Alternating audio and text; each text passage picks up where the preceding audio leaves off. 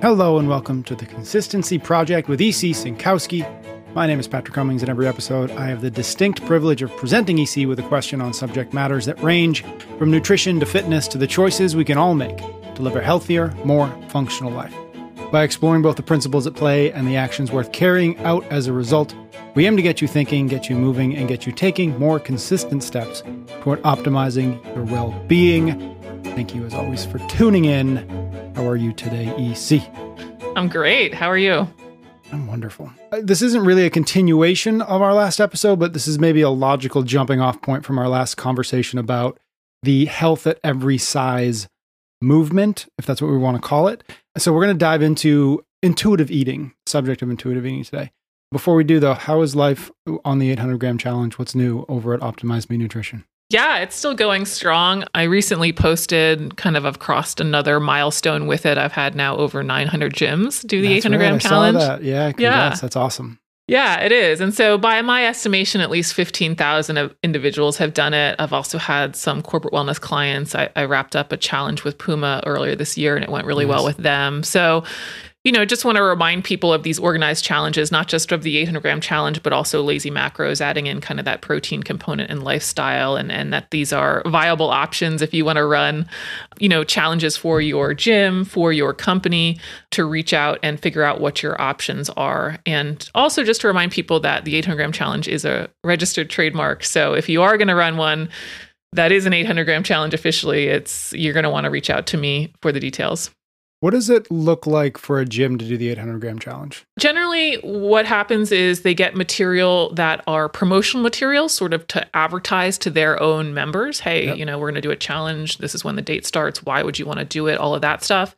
And then they also get educational materials from the rules to, you know, what's going to count and not count, which are always popular questions, leaderboard functionality, as well as education during the challenge. And I think that's maybe where historically I've seen some challenges not go quite as well. There's like a lot of buildup for day one, and then you know what happens on week Yeah. two and three are people still engaged and interested so i really try to help the gym with that with kind of some content throughout the challenge All right, 800 gram challenge. Folks want to know more about maybe the more organized efforts that they can put in. What's the best place for them to go check out?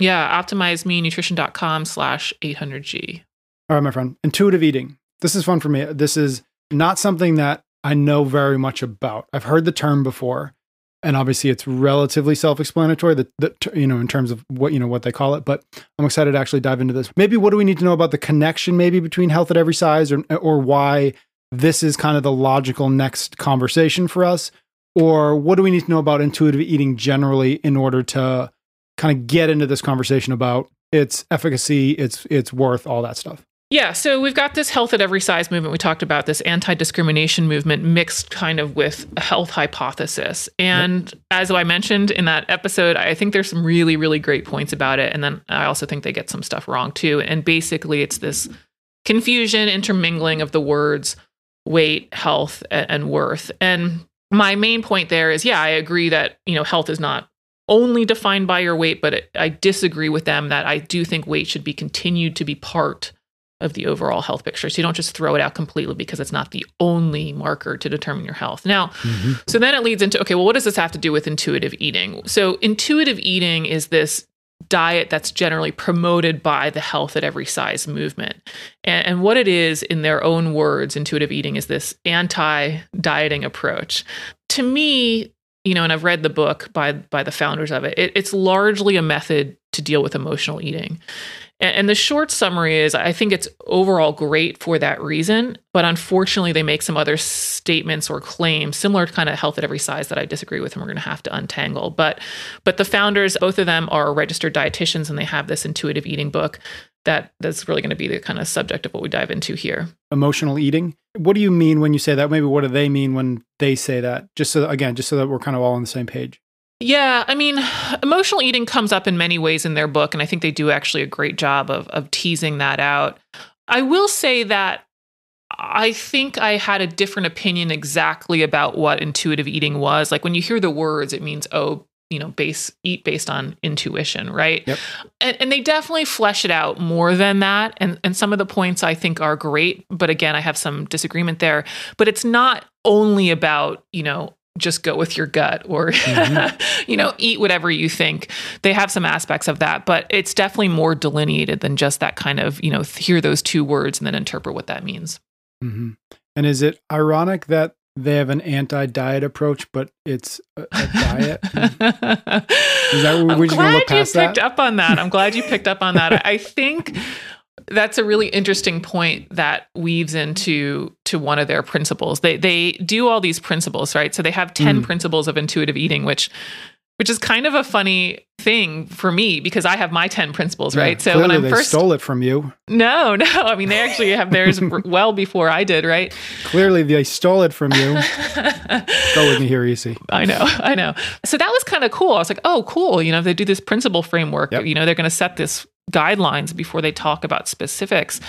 And so they do these principles and then there's this anti-dieting approach but one of their principles is kind of about like how to diet so i, I do mm. think that's a little bit interesting but yeah their 10 principles are just really briefly I, I won't go into all of them specifically but reject the diet mentality honor your hunger make peace with food challenge the food police discover the satisfaction factor Number six, feel your fullness. Seven, cope with your emotions with kindness. Eight, respect your body. Nine, movement, feel the difference. And then 10, honor your health, gentle nutrition. And so we're going to get to your point about, you know, is this really a diet? That's going to come mm-hmm. up in, in point 10. And I don't want to go through all of those principles individually. I think some of the concepts are sort of redundant, but the, the main concepts, in my opinion, are they criticize throughout these 10 principles, they criticize overly restrictive and extreme approaches to dieting. They want you to listen to your hunger eh, hunger signaling and your fullness cues. You could kind of call this the mindful eating type stuff. Mm, yep. And what I really love is they they want you to deal with your emotions not through food. This kind of gets to your question about, you know, what is emotional eating? But is eating a coping mechanism? You know, don't judge yourself for eating a piece of cake or not being a, a certain size, but recognize if you have kind of these these feelings around eating or feelings around yourself because of eating. And and so I think all of that stuff is great. Like I'm totally on board with that stuff. And I get questions all the time about emotional eating and yeah. and how to deal with it. And I think they have a great approach. You know, emotional eating is tough.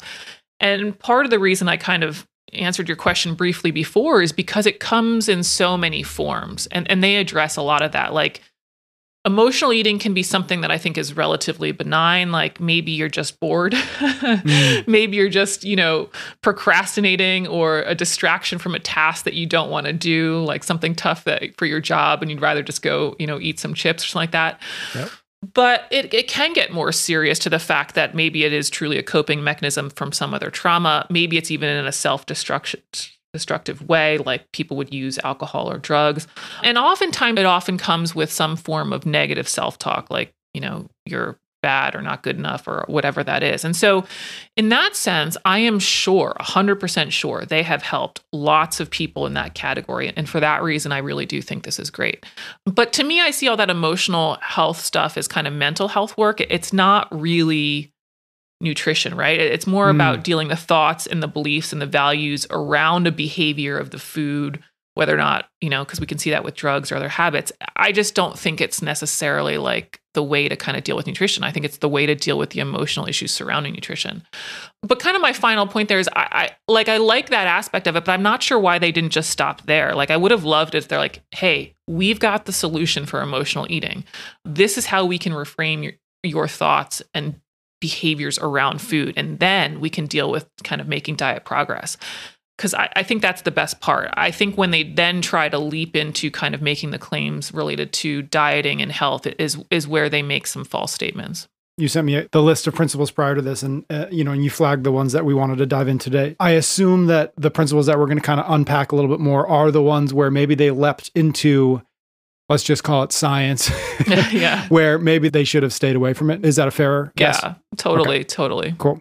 Okay so the i think you flagged four one two three four four the principles that we're going to break down a little bit today and let you unpack them a bit. So they're going to be reject the diet mentality challenge the food police feel your fullness and honor your health gentle nutrition. So let's do that first one first. Reject the diet mentality. Thoughts Yeah, so I've got some issues with this one, but I want to say if, if you were to go to the intuitive eating website and you just read the title of the principles and you read their two or three sentences below each one, I actually don't have a problem with the text listed there. I think that, again, the overall concept that they present in a lot of these areas is quite sound. In the book, mm-hmm. however, they do get into details exactly what they mean. And this is where I have some differences. And so this is where I have some differences with the reject the diet mentality, you know, principle. And again, yeah, part of this I totally agree with because I, you know they rail about diet culture and all these really restrictive, ridiculous approaches to dieting that are marketed and people try and and I hope that people know listening to this podcast that yeah, I agree with that. Like I don't want you to do these overly restrictive diets. But as I mentioned in the last podcast, the health at every size one, just because a lot of diets on the market are not good ones does not mean the concepts of calories and macronutrients are invalidated you know, like the health at every size materials I reviewed, you know, they the intuitive eating book authors they cite a lot of numbers about diets failing. And we have to remember that most people try these ridiculous restrictive diets. And so of course they're going to have these high fa- failure rates right? And so i like that they're against these extreme diet approaches. That's great. But then they take the other extreme of like well no diets work Mm. and it's like, well, what happened to the middle ground? What happened to recommending kind of the basics of good nutrition without crazy restriction? And interestingly enough, I, I think they ultimately do. We're going to get to that. But I kind of see this a lot in this space. It's like disagreements by taking the concept to the extreme end. Yeah. You know, like most diets on the market are bad, so all diets are bad. And it's like, hold on, wait, we don't you know, throw the baby out with the bathwater type of thing. Like, yeah, let's mm-hmm. reject stupid diets and keep the ones that are sensible. Learn to tell the difference right? between the two, or learn what a good diet looks like versus a stupid diet. Totally, totally. right? That that feels to me to be more useful. Mm-hmm. Hundred percent. So that was the first one. The second one, or the next one, is challenge the food police. Yeah, conceptually, I agree with it. And what they're trying to say is that you're not, quote, good when you eat a certain number of calories, and you're not, quote, bad if you were to eat a, a chocolate cake. And I'm actually paraphrasing from their website there. And, and overall, yes, 100% agree with that in concept. But where this goes sideways for me is again what's developed in the book and this is in this notion of there are no good and bad foods. And this mm. is hmm. where we start having this mixing of ideas again, where I think there are good and bad foods. We can label them as such, but guess what? We don't label the person who eats them as that. Mm. So I always use my speeding example. I like my speeding example. Like speeding is not good. In fact, we could say it's bad. but someone who speeds is not necessarily a bad person, right? I mean, mm-hmm. and so instead, they assume that because people internalize the label of the food, that we need to get rid of the label. In my opinion, that internalization is really a reflection about what the person thinks about themselves. Mm. And that's where the work is. And that's where the ch- change needs to be. Not that we have to change the terminology about food and what we know about the nutritional properties, that we can teach people about the nutrition qual- nutritional qualities of food. We can also teach people about mental health and self worth. And I agree that maybe the words good and bad are a little extreme. Bad might imply to never eat it. Maybe we use more healthy or less healthy. But I think the idea is that, like, yeah, a diet should have more apples than Doritos, right? Like, and mm. I hmm. used this in my TEDx talk, and it was really an idea I stole from Claire of the This Enjoy Claire podcast. But it's like every food doesn't get a participation trophy. Mm. like, we can call a cookie a bad food and still eat cookies and be good people. Yep. And and if we're confused about those ideas, I suggest this is more indicative of an internal work that needs needs to be done. And, and that really brings me to kind of one of my main issues here in the book is that they talk a lot about, you know, healing your relationship with food. And to me, I don't have a relationship with a brownie right? Like I have mm-hmm. a relationship with myself that might be reflected in my behavior eating brownies. And to me, I think they keep these concepts too tangled. Like you aren't making peace with food, you're making peace with yourself. And the mixing mm-hmm. of terminology and imprecision drives me a little batty because like, I don't think I'm just splitting hairs to disagree here. I think what they're trying to do here is invalidate teachings of things like calories and macronutrients. And it, those are the underpinnings of physiology. So it's like, let's address all of the concepts here. Let's address calories and macronutrients. And then let's also address, you know, mental health, self worth, self love, all that stuff. I love that you are making peace with food. What pops to mind is this idea of, you know, right, challenge the food police. But just hearing you and thinking about it a little bit, it feels like the individual themselves are acting as the food police.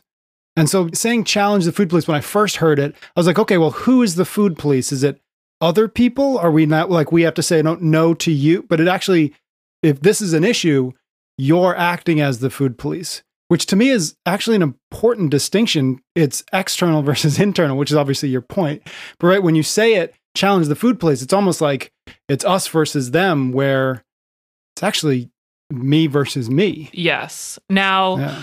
I think we do have to be cognizant of what's in the media and marketing, right? Mm-hmm. And and the sense of how do we develop those ideas about I need to be super thin or I de- derive worth from my looks. Yep. Like I do yep. think there's some external factors there, but I do think the challenge is like no, I, I am not going to accept those standards of what I quote right. should look like or should yeah. be. Yeah. Yep. Yeah, and accepting that that's ultimately it does come down to you. Yes, I'm not, I'm certainly not arguing that especially for women, that the, the messages sent are obscene and persistent. But at the end of the day, you have to accept them or you have to reject them. Mm-hmm. Right? Mm-hmm. Totally. Third principle that you flagged is feel your fullness. What's that about? Yeah, I mean, the it's this one's pretty intuitive how they how they write it, but yeah, it's kind of like asking yourself, assessing like are you hungry? Are you full? And and they encourage you to kind of pause in the middle of eating to see if you're actually kind of enjoying the taste, all of that stuff, like how full are you getting? And mm-hmm. I think this will help with a lot of people, especially in the emotional eating camp. Like, is it hunger that we're solving by eating, or, or what's the other issue at play? The the problem I have with this is is the highly processed foods that we tend to overeat that are so ubiquitous in our modern food environment. They don't play by the same rules as apples and carrots, right? Yeah. Like yeah. we don't feel as full on those foods as when we eat the whole unprocessed foods. And and as you know, I do those comparison plates quite often on social media to help people understand kind of food volume versus calories you know, I can eat myself a pint of ice cream and and literally not be full. Like it's the size of a grapefruit, right? Yet there's potentially a thousand or more calories in the difference between a grapefruit and a pint of ice cream. And so certainly getting people to slow down will help here. But ultimately, I, I think that like we have obesity as a problem because of these calorically dense foods that are so commonplace like processed mm. foods taste really good they have an addictive like quality to them such that we eat more calories than we need without feeling full and without necessarily even stuffing ourselves and mm. and Stephan Guyenet's book the hungry brain is great on this it's kind of the neurosignaling behind why we overeat but like feeling my fullness on peanut butter cups like i can assure you i can eat too many calories on peanut butter cups right and, and not be yeah. full. Yeah. That's funny. Yesterday i was i was eating lunch and every once in a while I, I make a lunch and I'm like, I should send a picture to EC because it's always just like yesterday was literally like three giant carrots and some you know, right, and some proteins. I'm like, I want to send EC a picture and be like, this is because of you. And I mean yes. that with love, of course. But I was eating these three giant carrots and I, and I, I finished two of them. I was like, I'm so, so I can't, full. I don't even want this third one. I'm so full. Totally. Totally. it's because you mentioned carrots and being full, but that's, uh, but that's, that's true. That happens more often than it doesn't that I, I'm like, oh, okay, I got to finish it. And I don't know if you're like, like this too, right? When you measure it, you add it to whatever, however you list it out, right? Yeah. And I've got a little app. I just, if it's in there, it's like it's like the old CrossFit rule, right? Where if it's on the whiteboard, you have to do, do it. Once it. I put it in the thing where I said I, I, have to eat it, I don't. It doesn't matter. That's that's a little backwards, but anyways, that's okay. awesome. All right, next one, fourth principle, last one we're going to talk about is honor your health, gentle nutrition. What does that mean? Yeah, yeah. And uh, again, I agree with a lot of the general concept here. I keep saying that because I, I do want it to be clear that I think there's some really strong aspects of the intuitive eating premise. But you know, within this principle, the parts that I really like are you don't need to be perfect, which should sound very familiar to my audience. But this is also where they slip in their diet recommendations of mostly whole unprocessed foods. So we've got these yep. people that are the anti diet people, but then they end up recommending fruits, veggies, high fiber foods, protein rich foods like salmon. And it's sort of like, well, I guess there's something to these foods, right? yep. And they and call, diets. Right. Yeah. And to diets. And they call it gentle nutrition to imply it's this, you know, without restriction and to enjoy foods without the guilt and and that you will feel better eating these nutritious foods. I, I can do without the gentle descript gentle descriptor. I would just call it nutrition, but whatever. It's like yeah. close enough. I'm not right? sure I would ever use the word gentle with you. I don't, or rather, I don't know that you would ever use gentle as a descriptor. Correct. Correct. That doesn't I feel. That doesn't feel. it doesn't feel, feel authentic, EC. right? Yeah. but what's really interesting is, you know, they don't really want you to call foods good or bad, but yet even within this chapter, they clearly state that an apple is not the same as apple pie. That's directly mm. from the book. And and that's because, you know, from the apple you're getting these vitamins and minerals in whole foods. And so it's like they're walking this line of like promoting the nutrient density of these foods without discussing calories but of course my audience knows that like food is never about one thing. And so when we look at these nutrient dense foods they are typically low in calories and high in satiety. And so by having you focus on nutrient density of course it's a way that they can drop the calories and increase satisfaction. Mm-hmm. and and so i love it. They talk about in this chapter like making informed choices. And to me it's like well if we're so informed maybe we're going to explain the whole situation calories included right? And yeah. why that's related to weight and health even though those words are not synonymous. Like that to me would be quote making informed choice. But remember, we have to remember their context too. Their whole premise is that you don't need to lose weight to have health. And so that's how mm. they kind of get around this talking about calories because they're not really interested in that. But then yet they inevitably have you eat these healthy foods that are low in calories. So it's a little bit circular to me. Yeah, that's interesting. Do you get the sense that the abstaining from talking about calories is because, at least to some degree, because calories have been made to be this sort of boogeyman by culture in say in the sense of you have to lose weight, you have to cut calories, blah blah blah, you know, all that stuff. Do you get the sense that they're avoiding it because of all the stigma attached to it or because of some other reason that they don't want to bring that up, like they want to avoid that conversation? Well, yeah, I mean, it's it's it's the similar thing to health at every size that they're basically saying that you can have health regardless of what your weight is and that weight is mm not a part of the health picture right? And mm-hmm. so that's why they wouldn't bring up calories because ultimately that comes back to the weight discussion.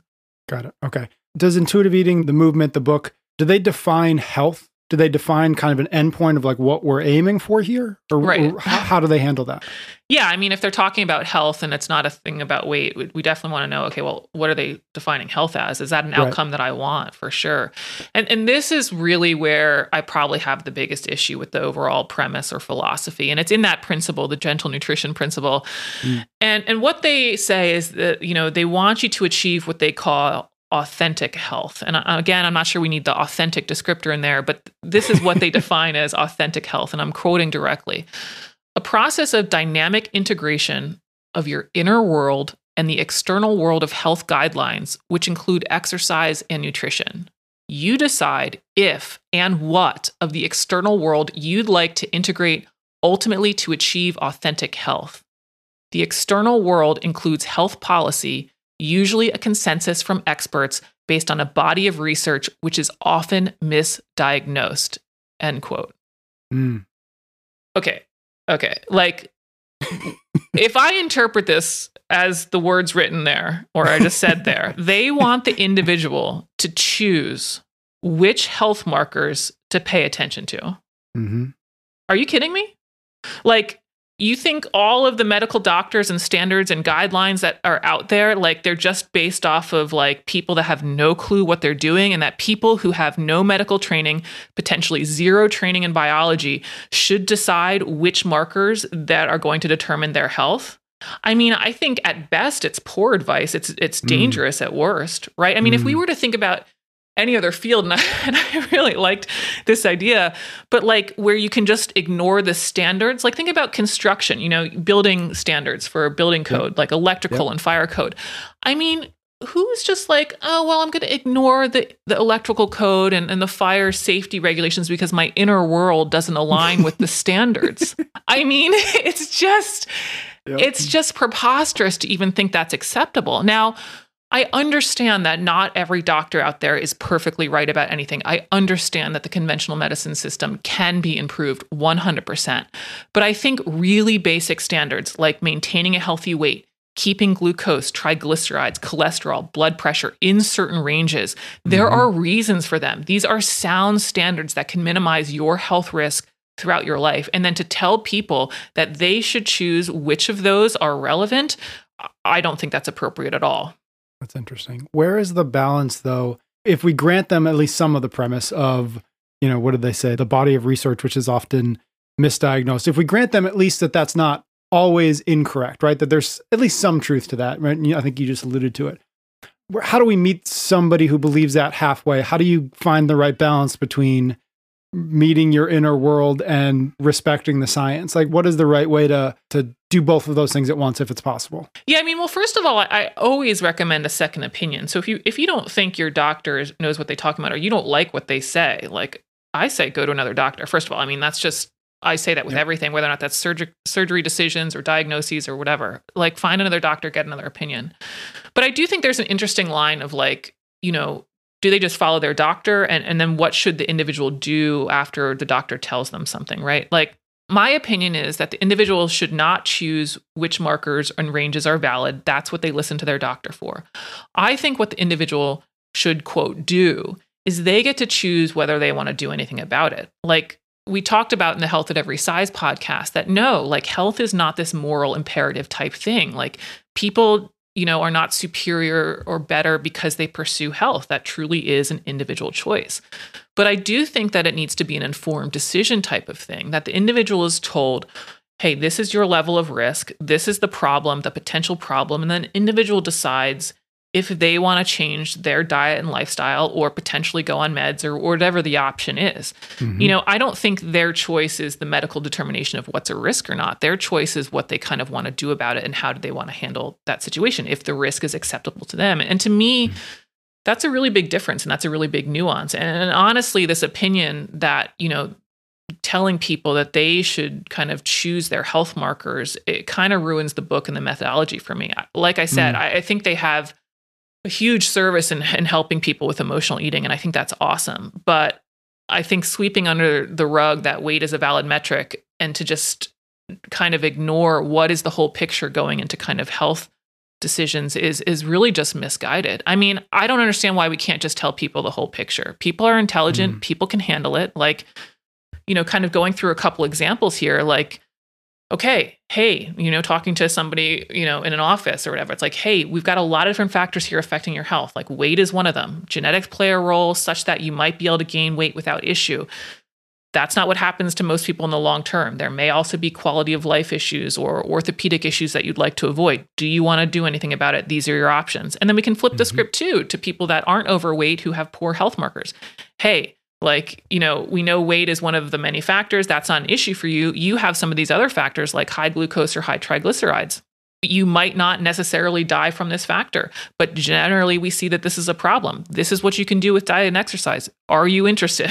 Right? Like mm-hmm. i just don't understand why those aren't the discussions not necessarily I don't know, telling people to ignore certain markers. Give them the whole picture, give them the information, and they can make then their informed choice it makes me think about you know there's this this is an understatement but we live in this like incredibly fractured media environment and one of the critiques of that is has been and I probably will be for a while is that people now are in a position that they can choose their own facts right and so you choose your own facts and then you choose the narrative that goes along with that and then suddenly your world is completely different than mine because I've chosen a different set of facts, right? Is that at least to a degree what's happening here where people are or they're recommending you know this idea of you know inner worlds and i'm sorry i keep laughing at it but inner worlds and whatever the other side has science that people are just deciding to choose their own facts as it relates to what is important as it relates to what is healthy. Is that at least part of what's going on? Like we'd rather choose this reality than the one that you're trying to tell us exists. Yeah i do. I, I think i did a social media post on this. I think we talked about it briefly in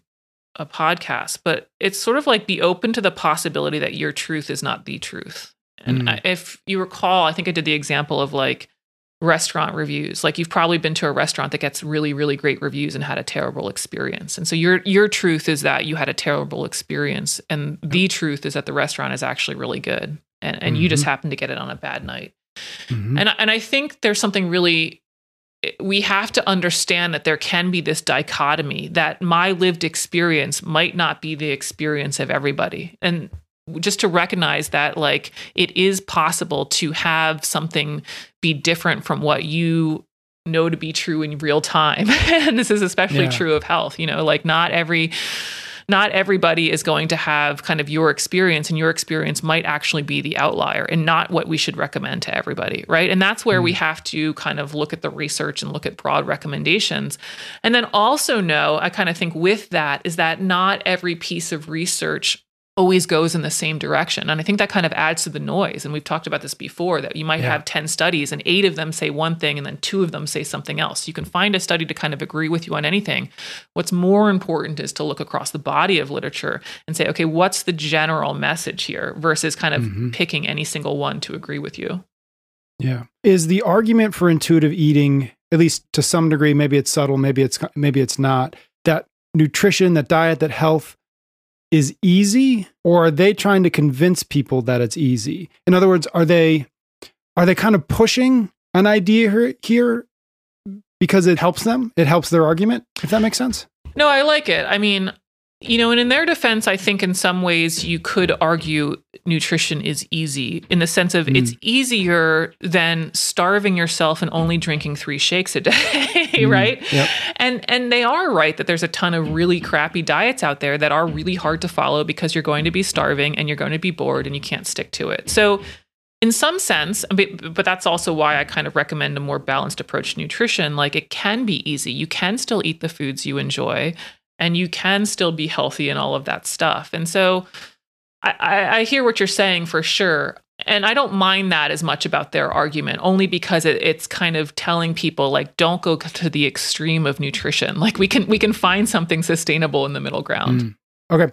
Last question we always like to talk about, or at least try to touch on the research around this. Is there valuable research in around intuitive eating? Is it too new to have kind of spurred the kind of research that is useful, or what does that what does that landscape look like?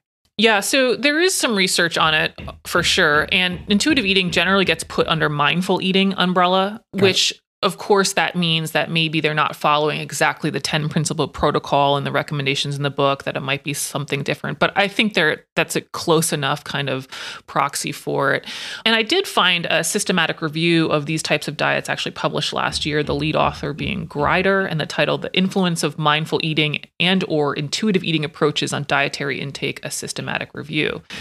Now, remember as i just said like one study can't prove anything. So we want to look for you know these systematic reviews or meta-analyses. Okay what happens across all of these different studies? Mm. and so from the article and i wanted to kind of quote here that seven of the nine articles reporting on energy intake did not find significant group differences and then eight of the 12 articles reporting on diet quality did not find significant group differences, meaning intuitive eating and mindful eating did not significantly change energy intake, i.e., calories, or diet quality. So, right there, it's like, okay, well, doesn't seem that effective in terms of like diet changes. There was also then a meta analysis done in 2019. The lead author, I'm probably going to say it wrong, but Artiles, titled Mindful Eating and Common Diet Programs lower body weight similarly, and that's a systematic review and meta analysis. And so this one, unlike the other one that was just looking, okay, like how did the food choices change? This one is saying, okay, well, what about the outcome, right? Did their weight actually change compared to other diet approaches? And they did find that mindful eating could actually reduce your weight. Turns out it was less than a pound, but okay, they found out that mindful eating could reduce your could reduce your weight by a pound. But that was no different than other weight loss outcomes. So if you follow mm. another diet, you could also, guess what, lose a pound, yep. no surprise. Yep.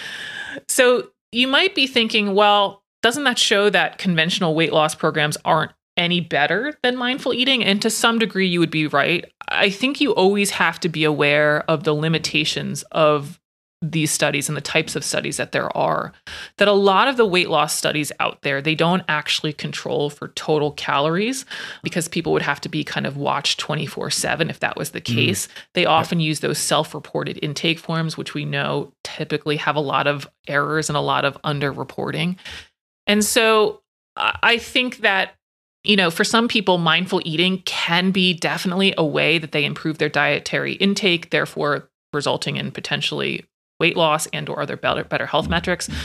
The rub is I would say that about virtually every diet out there, mm, from Mediterranean diet to low carb to even, you know, my own 800 gram challenge.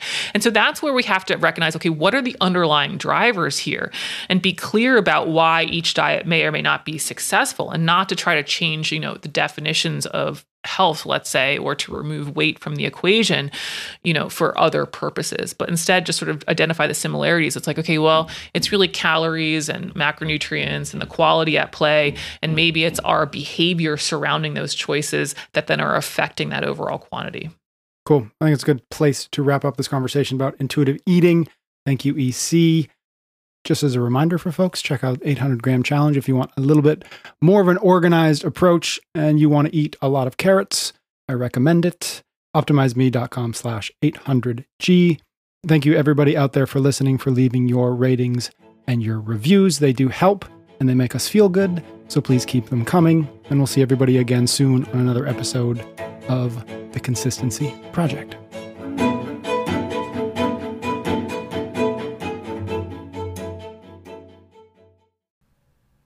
Hi, all. EC here. Thanks so much for taking the time to listen to the show. Thank you as well for all the support, for the five star ratings and the reviews, and for telling your friends or family about the podcast. That really does help the podcast grow. And if you want to get the most recent info from me and be up to date on all of my content, the best place for that is my email list. So you can subscribe at optimizemenutrition.com slash email. I send out emails weekly ish.